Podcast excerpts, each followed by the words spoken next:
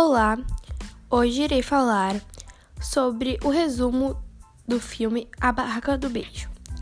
Bom, uh, os sinopses e detalhes são: Melhores amigos de sempre, Ellie, Joey King e Lee, Joe Courtney, têm a inventiva ideia de gerenciar uma barraca do beijo durante o evento na escola. Para fazer da sua proposta um sucesso, a garota tenta convencer o galã Noah, Jacob Elordi, seu crush e o irmão mais velho dali, e a participar da brincadeira. Ele mostra-se irredutível, mas os dois acabam se aproximando como nunca, o que estreme a o que estremece a amizade de Ellie e Lee.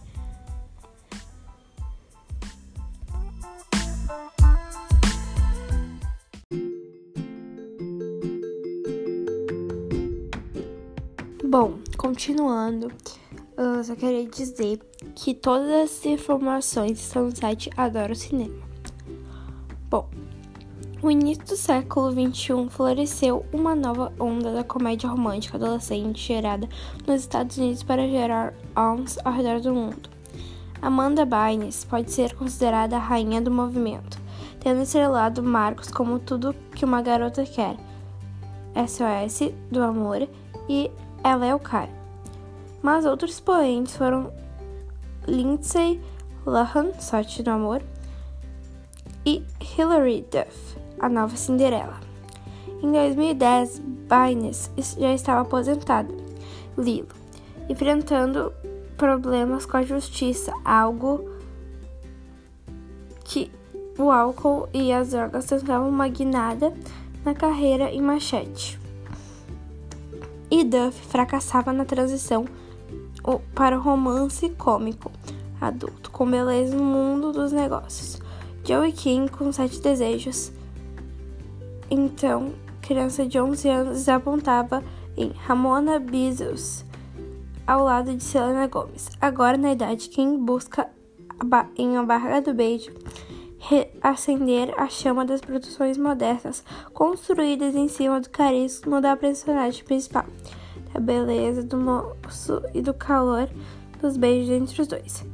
Se há algo digno de elogio na longa que chegou este mês do catálogo do Netflix, é a jovem atriz nascida em ano que está, estreava 10 coisas que odeio em você, com uma legítima herdeira dos estilos de Goldie Hawn e Cameron Diaz. Com pitadas de Sandra Bullock, ela constrói uma protagonista espirituosa que aponta e usa a sexualidade como arma sem crise de arrependimento desmedida na cena seguinte, reparando na lastimável masculinidade que cerca Ellie. Seria realmente difícil ela não se destacar. A jovem é uma ilha em meio a personagens babacas, abusivos e interpretações limitadas de rapazes escolhidos pela profundidade de suspiros que são capazes de provocar. Joshua Daniel Iri, que vive em Topen, é o cúmulo da ruindade. A Barraca do Beijo adapta a história que, escrita por uma estudante de 15 anos sem qualquer noção do que significa namorar escondido, e segue a fórmula conhecida do amor impossível colegial. A maior diferença é que, para além das situações divertidas durante a árdua conquista do atleta, do atleta, gatinho e garanhão, surge um cabisbaixo drama sobre a amizade que dá o tom da arrastada segunda metade do filme. A sensação é de queda livre quando o romance cede lugar à crise relacionada à inveja.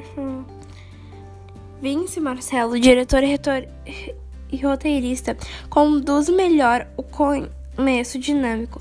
Bem, Disney Channel, mas mostra se longe de poder ser considerado bem realizador e sequer contou uma equipe capaz de compensar seus fracos. A decupagem é bizarra, com cortes em qualquer ritmo e fora de tempo. Ninguém se deu trabalho de tentar disfarçar a perturbadora diferença de altura entre ela e Noah. um dos truques mais antigos da sétima arte. E a direção dos atores é vergonhosa. Há uma narração, inclusive, de pensamentos da protagonista que serve apenas para provar que o cineasta, cineasta faltou a aula que explicava que nem tudo precisa ser posto em palavras, ainda mais quando a interpretação é expressiva.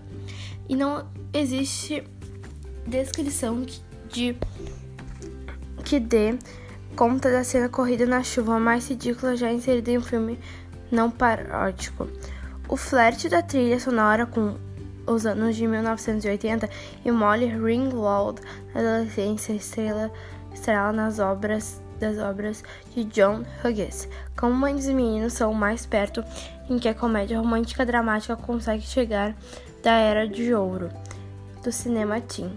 A Barraca do Beijo é o telefilme irregular demais, até na comparação dos títulos nada espetaculares citados no começo da crítica. Porém, a regra desse subgênero nunca foi te impressionar.